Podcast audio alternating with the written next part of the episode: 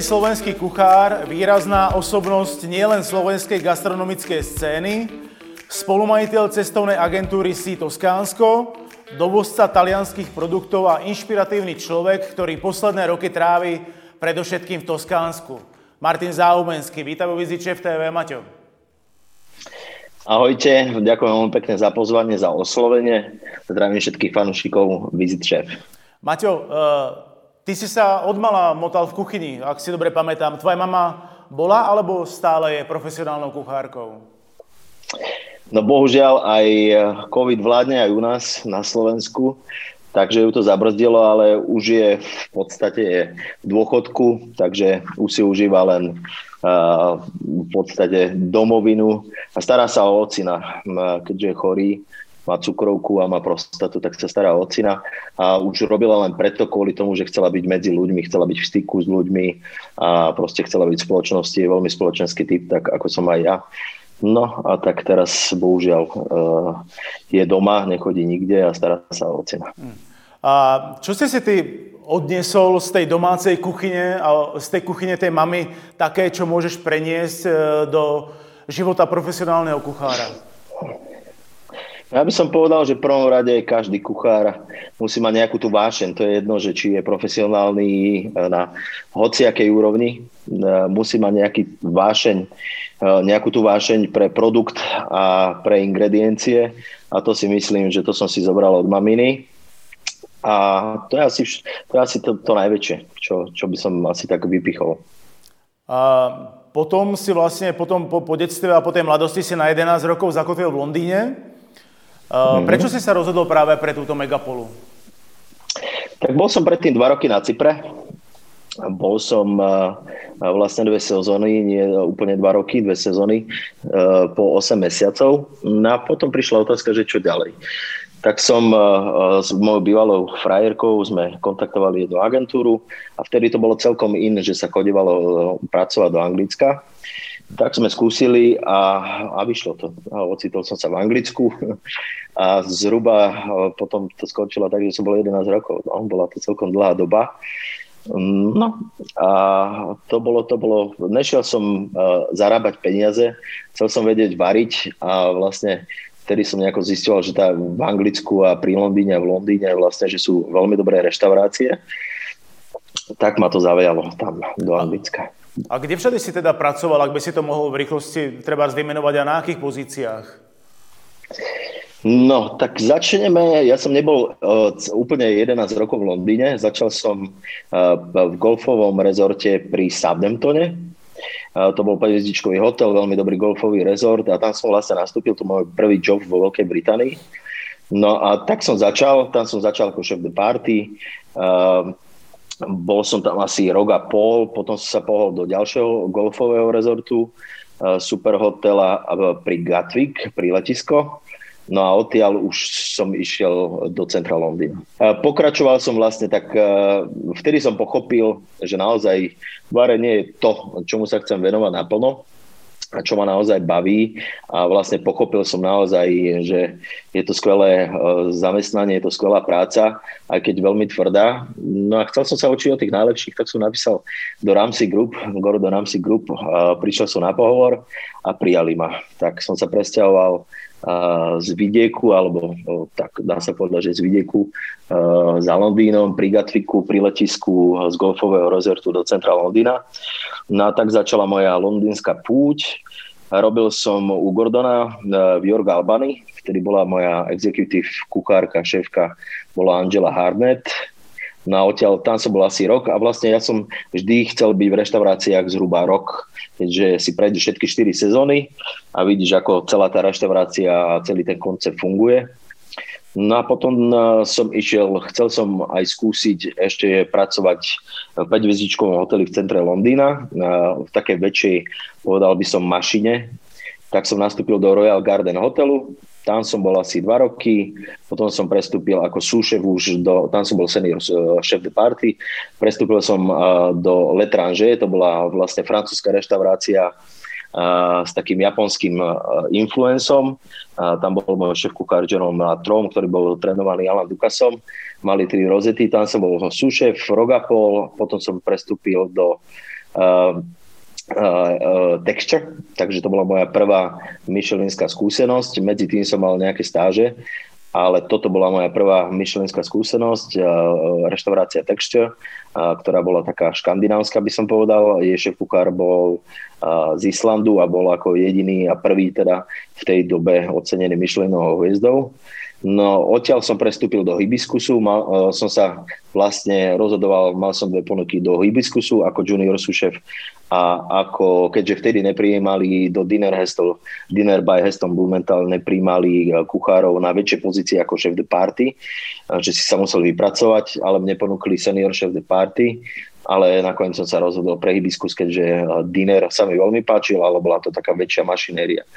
No tak som sa rozhodol pre Hibiskus, pre takú maličkú butikovú reštauráciu, a, ktorá mala vtedy dve myšelinky, bola v top stovke na svete a odtiaľ tam som bol zhruba 9 mesiacov, keď som dostal ponuku na šéf kuchára do Playboy Clubu. A to sa každý smeje, že Playboy Club, že si všetci myslia, že to bol nejaký striptizový klub, čo nebol.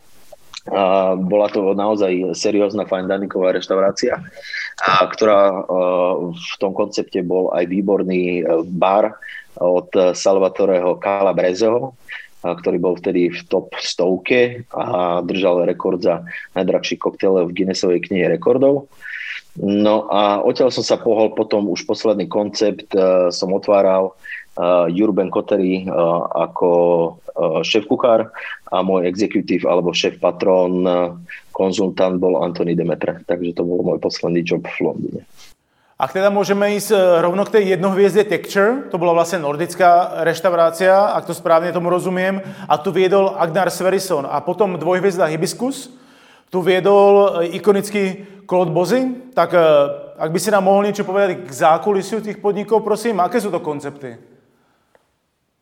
Správne.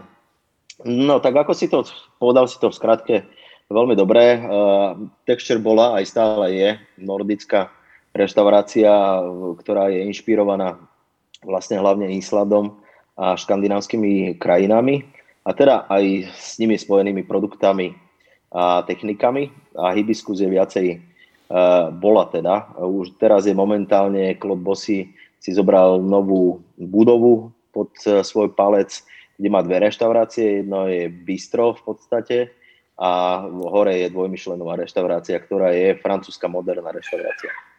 No a dobre, tak si môžeme povedať niečo o Texture. Texture bola uh, a je stále veľmi dobrá reštaurácia v centre Londýna pri Mayfair, uh, ktorá vlastne využívala aj, dajme tomu, islandské produkty, keďže šéf kuchár bol z Islandu a ako prvý dostal Michelinovú hviezdu.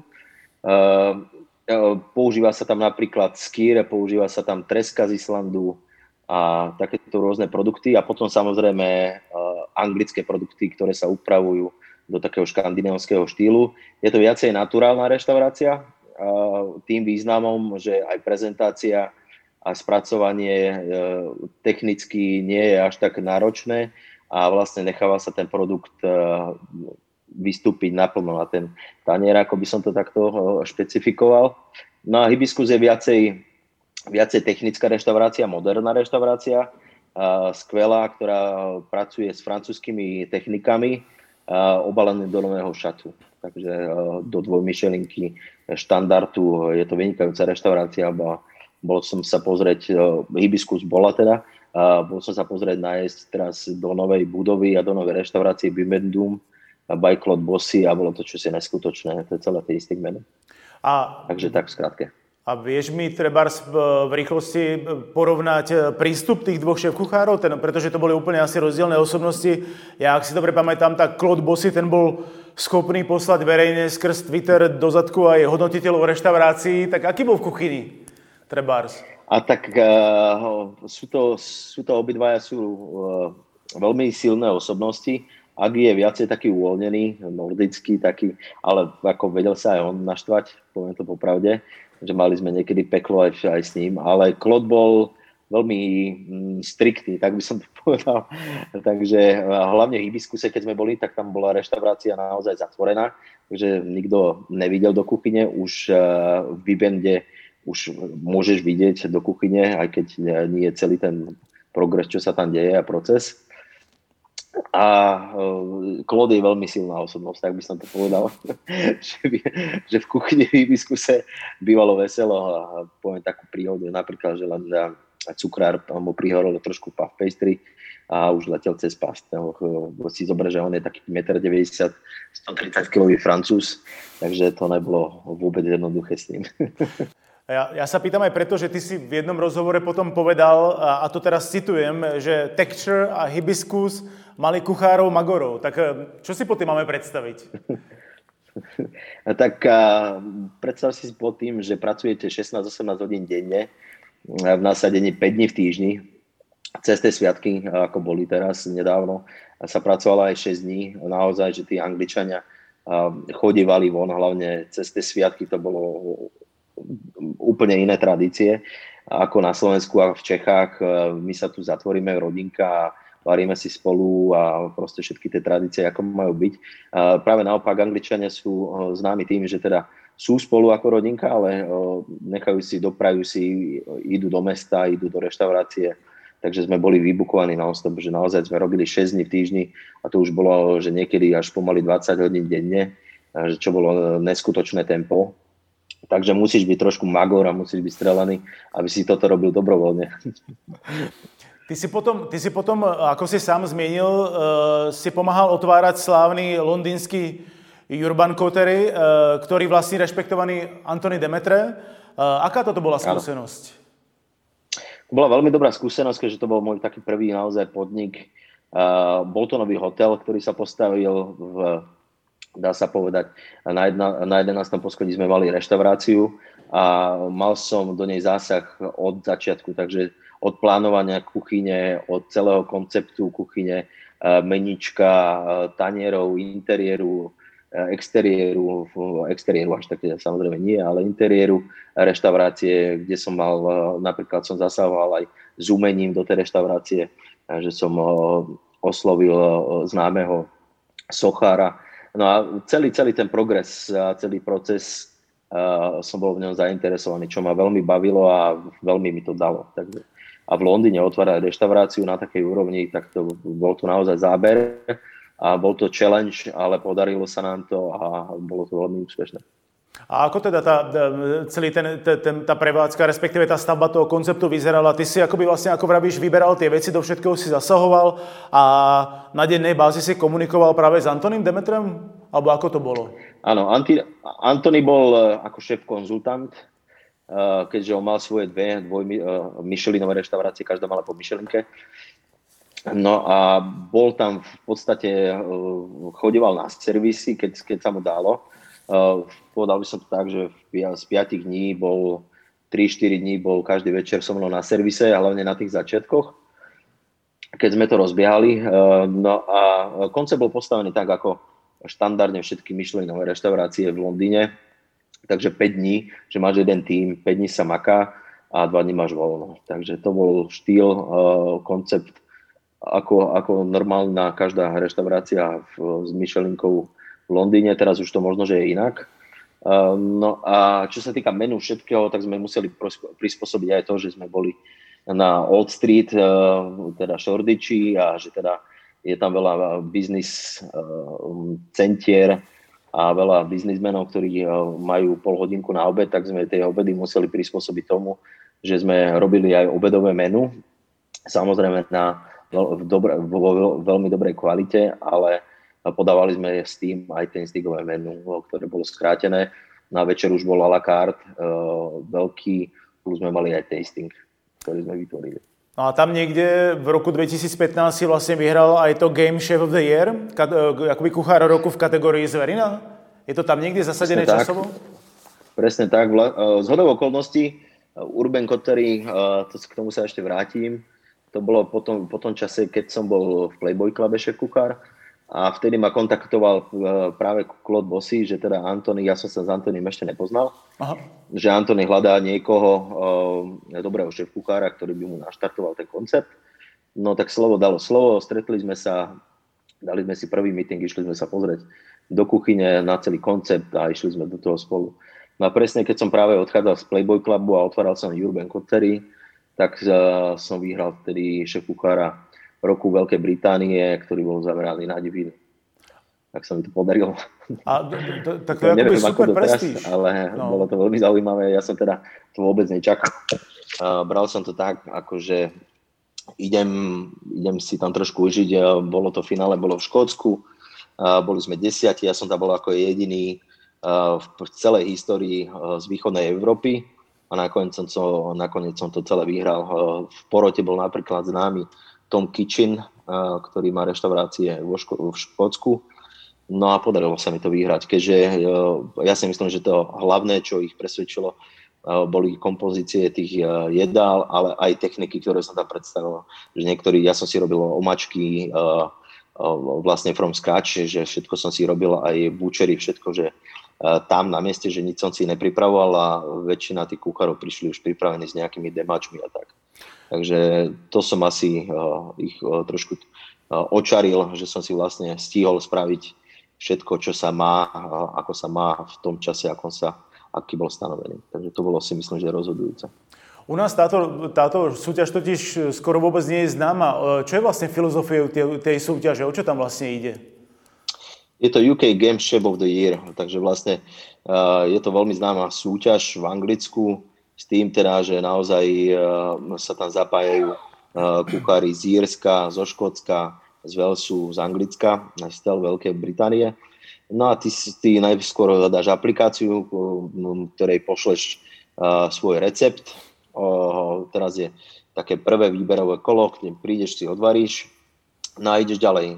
Potom ideš do finále, keď sa dostaneš do prvej desiatky a tam musíš v určitom čase predstaviť a uvariť predjedlo a hlavné jedlo. Ale musí to byť z diviny. Takže ja som robil prepeličku a, ako predjedlo a robil som dýr, teda venison, divinu, nie divinu, ako by som to povedal, divinu, aby to nezobrali ľudia, že to je diviak. Robil som jelenia.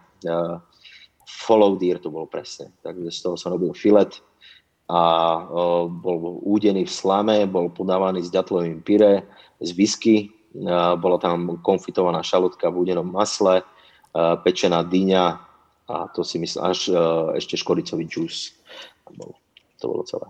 Veľmi dobré jedlo, ktorým sa prezentujem aj doteraz. Vždy si ho nejako tak upravím v, v danému času a k danému konceptu, kde ho prezentujem a je to moje obľúbené jedlo, ktoré by som ho nazval takým nejakým signature dish doteraz, môjim takým lajkovým.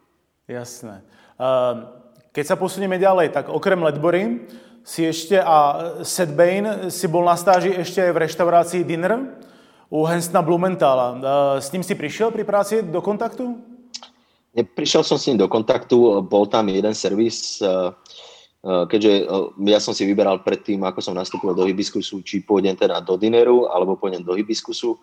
Mal som tam kamaráta šéf kuchára Dela Osborna, ktorý tam v tom čase šéfoval kuchyni, nad ním bol Ashley Parma Watts a nad ním teda Heston Blumenthal. Bol to celého ako Ashleyho koncept, ktorý bol zodpovedný za celý beh toho, tej reštaurácie, dineru. No a tam robili strašný objem, robívali 200-250 večerí a okolo 150 obedov tam robívali, keď bol dobrý deň. Takže si predstav tú mašinériu, čo to musí byť. Bol to veľmi dobrý zážitok len vidieť, že naozaj tam boli kuchári, ktorí robil len omáčky, kuchári, ktorí robili len servis, prípravnej kuchyne, že bolo, celé to bolo veľmi dobre rozdelené na určité stages. No a uh, bol to veľmi dobrý zážitok a veľmi dobrá skúsenosť. No a ty na tej stáži si prešiel teda čím? Akými pozíciami si tam prešiel?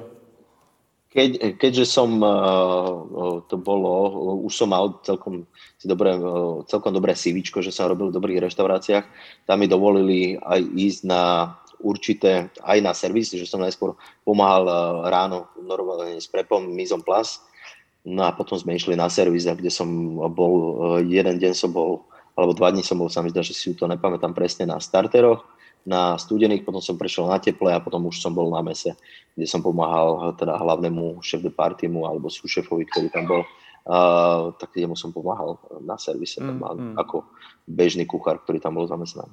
Ja sa na to pýtam aj preto, že vlastne Blumenthal je, Blumenthal je obrovská ikona aj pre nás tu, no, tak preto sa pýtam na tieto podrobnosti. A ten Dindre je vlastne hotelová reštaurácia, je to tak? Áno, áno. Je to vlastne centre Londýna, aj vyhorel, vyhorel sa mi to, že pred pár rokmi ten hotel. Bola taká nejaká aferka, že ho zrekonštruovali a hneď, že bola zlá rekonštrukcia a hneď na to vlastne ten hotel vyhorel. Uh, tak to znovu rekonštruovali. Teraz momentálne tam mám sušefa, veľmi dobrého kamaráta, s ktorým som pracoval z Texture, takže sa ho musím spýtať, že ako to teraz pokračuje. No bohužiaľ teraz je taká situácia, hmm. aká je na celom svete, ale myslím si, uh, že tá reštaurácia bola vo veľmi dobrom štandarde a uh, jedna z mojich obľúbených v Londýne. Keď si chcete zájsť na nejaký taký um, ako by som to povedal, taký škatulkový fine dining, Eh, ktorý naozaj bol dobrý, splňal všetky tie koncept, eh, aspekty, ktoré by si chcel a čakal od Michelinové reštaurácie, ale eh, to jedlo malo vždy nejaký príbeh, že oni varili naozaj, si robili research z anglických jedál, ktoré boli z 18. z 19. storočia, takže to bolo úžasné vidieť v tom modernom prevedení. Takže stojí za návštevu tá reštaurácia. Určite, určite áno, určite áno. Nebojte sa toho, že robia také čísla, a že je to v hoteli, to nič neznamená, že to nie je kvalitná reštaurácia. Jorken Albany, ako si sám zmieňoval, majiteľ Gordon Ramsay. E, pracoval si tam vtedy v kuchyni, alebo ako, a on teda, ako, ako často sa, ste sa s ním dostal do kontaktu? V tej dobe, keď som ja tam pracoval, tak on chodeval dosť často, ale nie e, pracovať. Vždy nás prišiel pozdraviť do kuchyne, ale keďže býval nedaleko Camdenu, tak aj býva stále, tak nás prišiel pozdraviť s deťmi, prišiel na, sa napapať na obed, na večeru, alebo hore sme mali deličko a tam sa robívali aj pice. Uh, takže buď prišiel s nimi na pizzu, prišiel dole pozdraviť, ale bolo na každom, na, na každom tastingu, keď sme menili menu, tak bol vždy prítomný, keď bol v Anglicku. A v tom čase dosť veľa natáčal v Amerike, keďže tam vybuchol v podstate ako veľká celebrita s, s rôznymi televíznymi šovkami, mm. takže dosť veľa aj natáčal, ale keď mohol a bol prítomný v Anglicku, tak bol u nás dosť často. Mám tam aj takú jednu príhodu z Nového roku, kedy prišiel pozdraviť. Mali sme dobrý servis, všetko po obede prišiel pozdraviť, objednali dve flašky vínka, tam šampanského, všetci sme si popripíjali a potom odišiel hore do delička, s ktorým my sme nemali v tej dobe nič spoločného a volal šéf kuchárovi, že tam našiel hnilú dyňu alebo pumpkin. No a potom sme miesto oslav sme upratovali do druhej do rána. A za nich, ktorí boli zodpovední, tých hneď vyhodili na hneď, hneď ten večer, vyhodili z toho delička a my sme tam muklovali do druhej do noci a potom sme išli oslovať, keď sme to upratovali za nich. Ono, e, viac kuchárov mi popisovalo, myslím teraz z Británie, svoje zážitky z tých kuchyn z Londýna a vždy hovorili o tom práve, o tom veľkom nasadení a o tom záprahu, o ktorom vlastne, ktorý, ktoré ty aj teraz zmienuješ. Tak ono to by to asi mm-hmm. bez mhm. toho nešlo, asi čo? Určite, určite, určite nie a už neviem, ako je to teraz. Keďže e, už, keď som ja odchádzal, bolo naozaj problém v tom Anglicku zohnať dobrých kuchárov, ktorí by vydržali to tempo a mali to nasadenie a mali tu stále tú vášeň a vedomosti a, takže už po celom svete potom sa to zjemňovalo, tie vlastne pracovné hodiny, aj vlastne tie podmienky, že už sa robilo 4 dní a 3 dní si mal voľno. No ale v tých reštauráciách, kde som ja robil, sme robili jeden tým, robili sme 5 dní v kuse a už potom si musel mať viacej zamestnancov a čo je najväčší, najväčšia alebo najdrahšia ingrediencia, tak by som to nazval v celom tom kolose a nejakom finančnom, finančnom pohľade na reštauráciu. Takže hej, už teraz to asi tak nie je, už to po celom svete to, to padá už také tempo, už nie, nikto nebude robiť 16-18 hodín 5 dní v týždni, neviem, neviem o tom, že ešte by sa stále tak makalo. Viem, že už aj hibis, nie hibiskuse, teda už bibende, že už u kloda sa robí 4 dní a 3 dní majú voľno a vlastne takéto, takéto cirkusy už sú. Cirkus, tak nie cirkusy, a cirkusy v podstate tiež. A platí to, lebo to sa tak hovorí o tých anglických kuchároch, že oni sú vlastne, že strong backbone, ako sa povie slovensky, že strong backbone tej kuchyne. Tak je to, je to pravda? Sú akože... Určite áno. Hej? Áno, určite áno. Uh, sú veľmi silné. Uh, tí, tí kuchári sú veľmi silní boli trénovaní väčšinou, čo som ja robil pre tých kuchárov, tak boli trénovaní pod veľ, veľkými menami. Claude bol trénovaný pod Alanom Dukasom v Monaku a vtedy v, v tom čase bol Barbo, čo je ďalší trojmyšľovný kuchár z Paríža, tak bol jeho spolubojovník a obidvaja boli súšefovia pre Alana Dukasa, takže určite boli trénovaní silne. Napríklad šéf kuchára v Texture, čo som mal, tak e, z Austrálie Rosa, kde bol trénovaný pod Tomom Akinsom a ten, čo mi hovoril storky, že ho pichal Sterningovým e, nožom vlastne do stehna, tak e, to bolo už trošku, to už je extrém, no trošku. To už trošku Nie trošku, je. ale trošku dosť. A tak to je, to je taký to už by ten... teraz neprešlo. Hej, to je taký ten nápor vlastne a možno je to aj práve preto, možno je tá britská e, gastronomia tak cenená, že vlastne tí ľudia sú tam takýmto spôsobom ako vybičovaní. Aj si myslím, ale e, ja si myslím, že to celkovo má vplyv aj, že to je Londýn.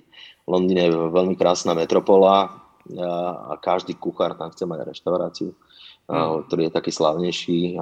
Takže si myslím, že veľa ľudí, keď má na sivičku veľa kuchárov, keď má na sivičku Londýn, tak mu to dá veľa. Samozrejme musí ukázať, čo vie variť a čo, čo dokáže, ale si myslím, že veľa mladých kuchárov aj v tejto dobe sa ženie za pracou do Londýna. Uvidíme, ako to bude teraz, ako to bude, keď je Brexit, aké budú podmienky a či, či to bude vôbec možné. No ale ja som vybavoval neskutočne veľa kuchárov a známym, aj keď som bol už vonku z Londýna a všelijaké stáže. Takže či už, eh, či už do Clow Clubu, do Ledbury, neviem kde hore dole. Takže hmm. asi tak. No potom ale chalani, ktorí sa vracali z Londýna, e, veľakrát hovorili aj o drogách v kuchyni, že kedy sa bral napríklad kokain, a aby sa ten nápor, o ktorom to vlastne hovoríme, dal dlhodobo zvládnuť. Aj ty si sa stretával s, s ľuďmi, akoby, alebo stretol si sa s, s nejakými drogami v kuchyni? V ja ti poviem takto, že ja som uh, takéto látky, ani alkohol, ani nič, žiadne nekonzumoval uh, počas počas práce naozaj musel si mať čistú hlavu. Ne, som, teraz si, som nemyslel teba ja, osobne, ale či akoby okolie napríklad, že sa to, ako, či sa to dialo. Hej, Uh, ani v okolí som to nejako nepostrehol. Mali sme v Texture jedného kuchára, ktorý tam bol, e, ktorý začal e, na zelenine na väč sekcii a stále si odbehal a bol taký, že ty to vidíš na tých ľuďoch, že sú není v pomiko, že sú pomikové, že sú není v pohode. Samozrejme si v strese a si, si v nejak, pod nejakým uh, v, v takom zhone by som povedal, ale uh, keby si si eh, bral tam, ja neviem, keby tam chalani šňupali, tak to je vidieť na každom. My sme boli aj boli otvorené kuchyne, ehm, takže to si nikto nemohol dovoliť a ten šéf kuchár nebol hlúpy, takže by to hneď zbadal. Na ne to aj videl, dvakrát sa s ním porozprával a potom už tretíkrát s nami nebol. Takže eh, ty musíš mať naozaj to tempo, aby si zvládal tak nemôžeš uh, si dať ani jointa, ani uh, neviem aké lajny, ani vypiť 10 pív denne, keďže by si to fyzicky nezvládal tým, že spíš naozaj 5 hodín a musíš mať čistú hlavu. Takže uh, aby si to všetko zvládal, tak musíš byť naozaj uh, vyrovnaný a musíš, uh, musíš byť v stresnom stave kompletne. To, čo si tu teraz popísal, aký bol ten Londýn hektický a plný pnutia, a naraz toskánsky vidiek, tak to je obrovská zmena v životnom štýle a vo všetkom ostatnom. Ako sa ti darilo zvykať si na to okolie toskánske a čo ťa vôbec viedlo k tomu rozhodnutiu usadiť sa v Toskánsku? Tak máš pravdu. Bolo to veľmi ťažké si zvykať z centra veľkej metropoly na toskánsky vidiek. V prvom rade začnem tým, že ako sa to stalo. Môže za to láska Môže za to teraz už moja manželka Zdenka, eh, ktorá má eh, vlastne testovnú agentúru už 7 rokov v Toskansku. No a eh, dali nás dokopy známy, teda, ktorý ma na ňu odporučil, že robí nejaké gastro výlety a školy varenia a rôzne takéto koncepty v Toskánsku. Tak sme si napísali a začali sme pracovne. No ona skončila svoj vzťah, ktorý mala 5-ročný so svojím bývalým. Ja som skončil svoj vzťah s mojou bývalou predtým a povedal som si, že poď za mnou do, do Londýna, keďže ja som mal teda naštartovanú veľmi dobrú kariéru a mal som to v Londýne veľmi dobre rozbehnuté. Ona povedala, že ja variť môžem hoci kde, že čo ona bude robiť v Toskánsku, teda v Londýne, že aby som prišiel za ňou ja do Toskánska. No, tak sa aj stalo. Pobalil som si veci a onedlho sa presťahoval do Toskánska. E, zvykať bolo veľmi ťažké si, e, hlavne preto, že teda naozaj e, je to úplne iný štýl života, úplne iné tempo a a ja som bol zvyknutý na teda veľmi tvrdé a ťažké tempo, rýchle. No a tak, takže uh, teraz je to už 4 roky, čo sa nachádzam v Toskávsku. A kde, kde bývate? Akoby, uh, je to blízko uh, Florencie, nebo ste na nejakej dedinke, alebo aká je pozícia to, tej, tej, toho vidieku toskánskeho, kde vy práve ako žijete? No Zdenka bývala, keď som prišiel v takom malom domčeku, ktorý bol už pre nás dvoch malý. A tak sme hľadali niečo väčšie. Bývali sme tam ešte prvé, prvý, prvé mesiace. No a potom sme našli, aj keď ťažko, ale našli sme jednu, jeden krásny dom, ktorý bol e, naozaj v zlom dezolátnom stave. Zdenka tam vôbec nechcela ísť. Je to vlastne za dedinkou na samote a bol vol, veľmi veľký, tak môj nápad bol, že ho rozdelíme na dva apartmány. No a jeden apartmán budeme e, vlastne prenajímať a bude pre známych, pre rodinu a v tom druhom budeme normálne my žiť a fungovať. No a tak sa aj stalo. No a nachádzame sa, aby som ešte zodpovedal kompletne otázku, 17 km od Florencie a v oblasti Chianti, v srdci Chianti, Chianti Classico. Takže asi tak. Takže taká vinárska oblasť takisto? Veľmi, veľmi, veľmi. Gurmánska, hlavne teda vinárska oblasť eh, preslavená. Či už uh, uh, veľkým vinárstvom Antinori, a ich e, pochádza nedaleko od nás, majú viniče, kde sa pestuje vlastne hrozno, z ktorou sa robí známe Tinanelo, no a veľmi super, známy super toskanec, kto sa rozumie vínu. A je to veľmi známa vínna oblasť. Takže vlastne dostupnosť do Florencie je relatívne dobrá. Vravíš, že je to 17 km, to nie je nejak zvlášť ďaleko, že? Veľmi dobrá. Do 25 minút som z domu skočím do auta, som v centre. Takže úplne v pohode. Um, celý svet minulý rok bojoval s, s pandémiou a vieme, že aj v Taliansku to ani, ani zďaleka nebolo ľahké. Ako si vnímal ty osobne minuloročné problémy? No, nebolo to vôbec ľahké, ako tie médiá to aj trošku eh, skreslovali. Eh, v Toskánsku my sme to až tak nepocitovali a hlavne teda, že žijeme tak, ako žijeme, že žijeme na samote za, dedinu, za dedinkou Um, ale nebolo to vôbec ľahké, uh, hlavne čo sa týka biznisu. Uh, takže uh, vlastne náš škôr alebo naše jadro je cestovná agentúra si Italy, ktorá je zameraná hlavne na turizmus a pocitili sme aj my teda veľkým, veľkým štýlom. Padli nám tržby z zhruba 85%, takže 15% cez to leto sme nejako tak prežívali, aj to bolo väčšinou, boli moji známi, ktorí nás prišli ponaštevovať. Takže sme museli trošku prehodnotiť a zmeniť e, celý biznis, ktorý robíme a zamerali sme sa na to, čo som aj chcel robiť hneď na začiatku a teda e-shop s toskanskými produktami a ten sme rozbehli trošku po čom a to nás vlastne zachránilo.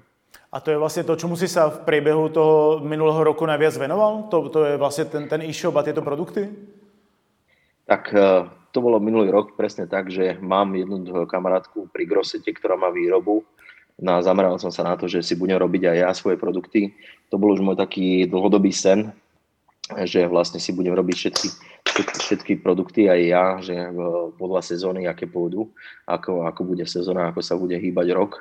No a tak sme robili veľa e, rôznych omačok, ktoré som vyrábal ja a sme ich predávali. Bola to limitovaná, limitované edície, ktoré sme vyrábali naozaj z poctivých produktov a z produktov s fariem, ktorý sme my poznáme ktoré máme ošefované, dá sa povedať tak skreslene, a ktoré naozaj poznáme všetkých majiteľov a poznáme tie produkty. Takže sú veľmi dobré, kvalitné a to nás, to bolo vlastne celé jadro to, tej papa mie, že som si ja vyrábal svoje produkty aj stále si ich chystám a dokonca si ich chystám tento rok vyrobi, spracovať a vyrobiť moju prevádzku a moju výrobňu. Takže to sú plány asi tak zhruba na tento rok. To ma, to ma práve celkom zaujíma, že akým spôsobom si sa vôbec potom v tom Toskánsku rozhľadieval, že teraz mám na mysli tú gastronómiu farmárov, predajcov, ako, ako si prichádzal na tie kontakty. Ja viem, že je tam skvelé podnebie, takže tie produkty sú skvelé. Každý, každé toskánske mesto, mesto má nejaký outlet, ale tak poďme k tým, poďme k tým gastronomickým veciam, prosím, tým farmárom. A, tak ako si sa na ne dostával? Určite. A tak v Toskánsku to nie je ťažké. Ja si myslím, že tie produkty sú naozaj na vynikajúcej úrovni a vo veľmi dobrej kvalite.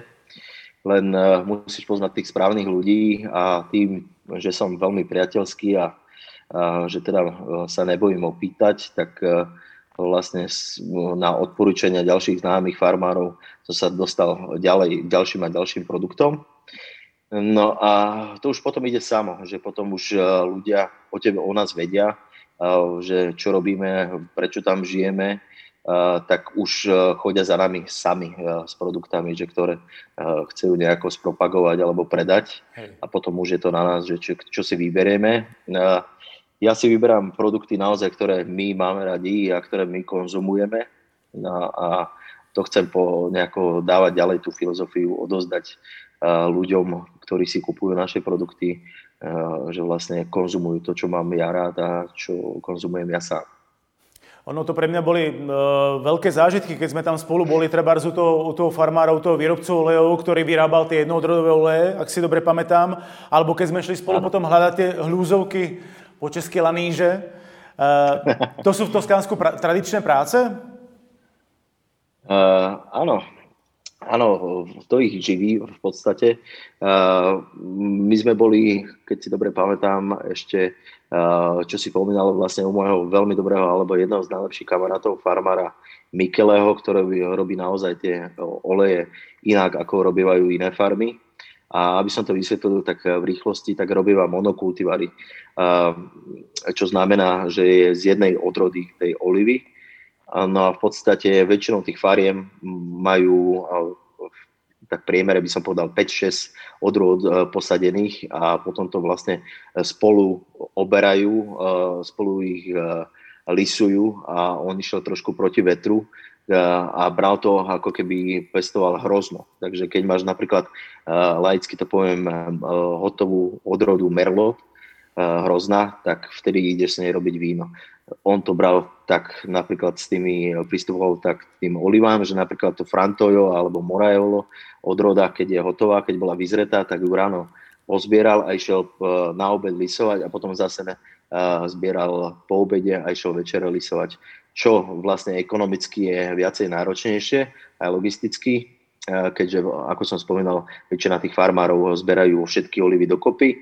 všetky odrody a pozberajú ich dajme tomu v cykle 3 dní a potom ich idú lisovať. Takže tam je potom aj uh, veľmi cítiteľný a, ten rozdiel to, toho olivového oleja. Ale je to teda aj náročnejšie práve. A to, určite. Určite, a to a zberanie hlúzoviek, e, je to vlastne tam, existuje nejaká tradícia v Toskánsku toho zberu, hej? V Toskánsku, popri nás, nedaleko, kde sme boli aj spolu, Sam Miniato a rôzne takéto oblasti, je ich zo pár, ktoré sú veľmi preslavené zbieraním hľuzoviek. Nie je to len tak, že si zoberieš psíka a ideš hľadať hľuzovky. Musíš mať samozrejme na to licenciu, ktorú si platíš. Aha. A potom je to našťastie, aká je sezóna, aký je rok a naozaj tie hľuzovky sú skvelé, vynikajúce. Môžeš ich prirovnať k hľuzovkám z Elby alebo tak ďalej, alebo aj francúzským dokonca. No a áno, záleží to na tom, že aká je sezóna, aký je rok, aká je matka príroda. Podľa toho je každý rok je iný a potom sa pohybuje tie ceny. Ty vlastne tým, že so Zdenkou, s tvojou manželkou máte tú cestovnú kanceláriu a vy sa tým hosťom venujete, tak ty si vlastne schopný tých záujemcov aj zobrať, aby sa pozreli do toho sadu tých olivovníkov alebo prípadne na ten zber hľúzoviek. Tých, akoby tých hostí ste schopní tam zobrať. Rozumiem tomu správne? Určite áno. Vlastne naša agentúra funguje na takom osobnejšom prístupe, takže ty keby si prišiel, vôbec sa nepoznáme, a povieš nám, e, zabukuješ si cez nás e, ubytovanie a povieš nám, že e, v priebehu týždňa chceš mať let balónom, chceš ísť na hluzovky, chceš ísť na dve ochutnávky vína a chceš ísť na sírovú farmu a do Michelinové reštaurácie, tak ti to všetko zarezervujeme. To je super. To je, tento, tento butikový prístup je úplne super. A nedávno si v spolupráci pripravil aj vlastné vína. S kým si ich vyrábala? Ako, ako k tomu vôbec došlo? No to je taká srandovná príhoda. Ja som popíjal vínko pri krbe u nás doma a počúval som Johnnyho Keša aj Walk the Line a vtedy som si povedal, že to bolo asi druhý rok, keď som bol v Toskánsku, že niečo by bolo pekné zanechať na tom, že žijem vlastne v Toskánsku a podať to ďalej. Tak som zavolal kamarátovi Vinárovi, ktorý robí skvelé Chianti Classico, že či by teda mi vedel predať jeden barel jeden súdok e, vína a e, že by som, napadlo ma ešte taká myšlienka, že každý rok by som e, oslovil iného umelca, ktorý by mi na to spravil etiketu a tak sa stalo. A teraz už som mal štvrté Classico, ktoré je naozaj vynikajúce. Je to rezerva, zreje 18 mesiacov vo francúzskom dupe a potom dozrieva ešte vo flaške. No, toto som už trošku posunul ďalej, že som začal vyrábať teraz aj vína s ďalším vínarom a tzv. teraz veľmi slávne petnaty. No a to práve si robím s Mikelem. Minulý rok sme otestovali takú prvú várku, 500 flašiek, bol rúžový petnat s 5 druhov vlastne hrozna. A tento rok idem vlastne sobotu túto už do Toskanska a budúci týždeň budeme flaškovať nový petnat rúžový, to bude volum 2 Unicorno a dokonca ideme robiť Bianco ktoré je robené z odrody Trebiano a trošku muškatu. Takže už, eh, už si trošku eh, eh, to spektrum ho rozširujem. A, a vlastne tieto vína, rovnako ako tie ďalšie produkty, o ktorých sme hovorili, sa dajú potom vlastne prostredkovane kúpiť cez tvoj e-shop, o ktorom hovoríme. Áno, ten e-shop, aby to ľudia nepochopili zle, nie je normálny bežný e-shop, e, ktorý je otvorený non-stop, že ty si o polnoci ho otvoríš a odťukneš si, odklikneš, kúpiš víno. Robíme tzv. dropy, že vlastne urobíme ponuku, ktorá sa vyhodí a predstavíme či už pomocou newsletteru, alebo teda našich sociálnych sietí dáme do povedomia, že tento týždeň je taká, taká ponuka, tieto a tieto produkty. Potom ich nazbierame, objednávky a následne ich prenesieme na Slovensko, potom kde sa balia a kuriéry už roznesú po celom Slovensku, Česku, Rakúsku a tak ďalej. Jasne, takže to vlastne není permanentne, že sa nemôže objednávať každý deň, ale iba vtedy, keď vy vlastne anoncujete tak. nejakú várku toho.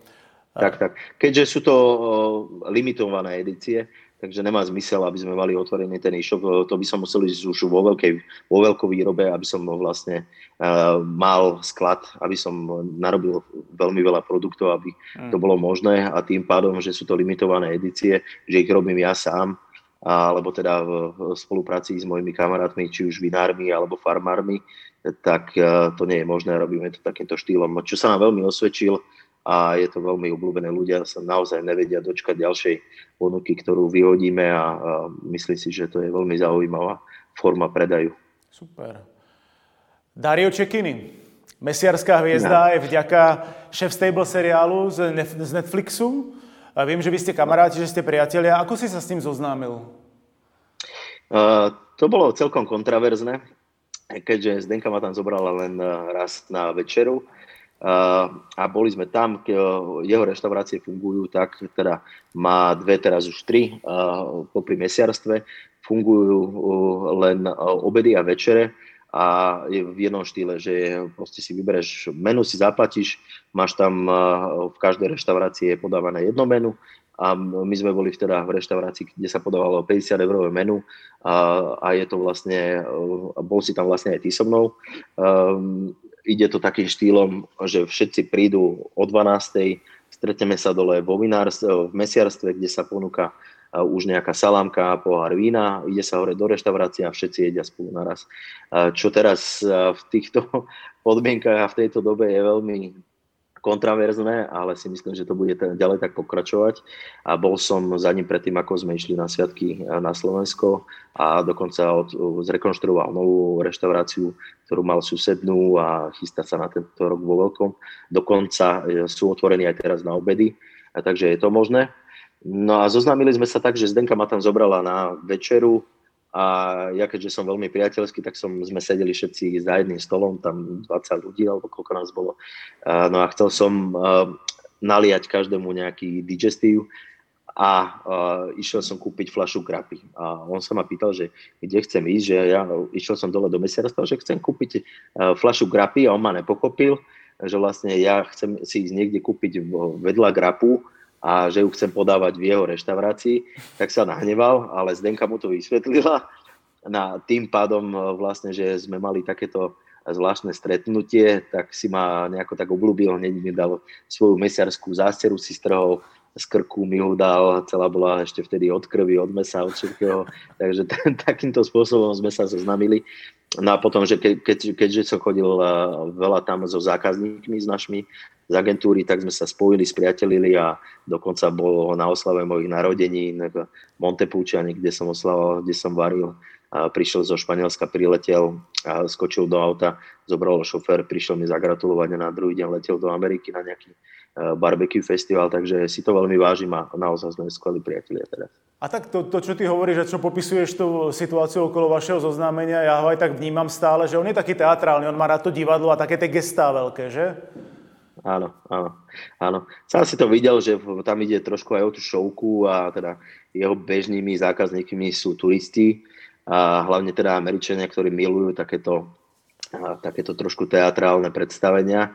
No a on príde cez ten servis, vlastne keď sa podáva, príde s trubkou aj tí obsluhujúci tam robia všelijaké, všelijaké triky so solou, s olivovým olejom, ti nalievajú zvyšky a tak. Takže je to veľmi zaujímavé a je to veľmi príjemné a mne sa páči veľmi uh, takýto štýl uh, servisu a podávania, že vlastne takýto veľký uh, komunálny stôl, kde sedia za ním uh, vlastne ľudia z celého sveta, či už z Ameriky, z Ázie, z Európy a vlastne sa takto pozoznamujú a je to veľmi krásna forma srdcová, by som povedal.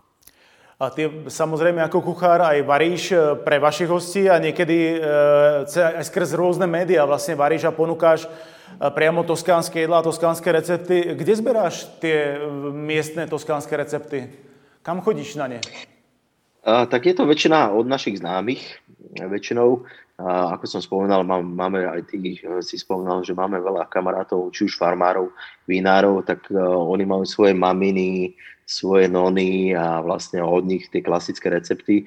Buď od nich si e, pýtam priamo recepty, alebo potom uh, research, či už na nete, knižkách a tak ďalej a ja si ich prispôsobujem môjmu štýlu varenia a, a tak to funguje v podstate zjednodušene povedané.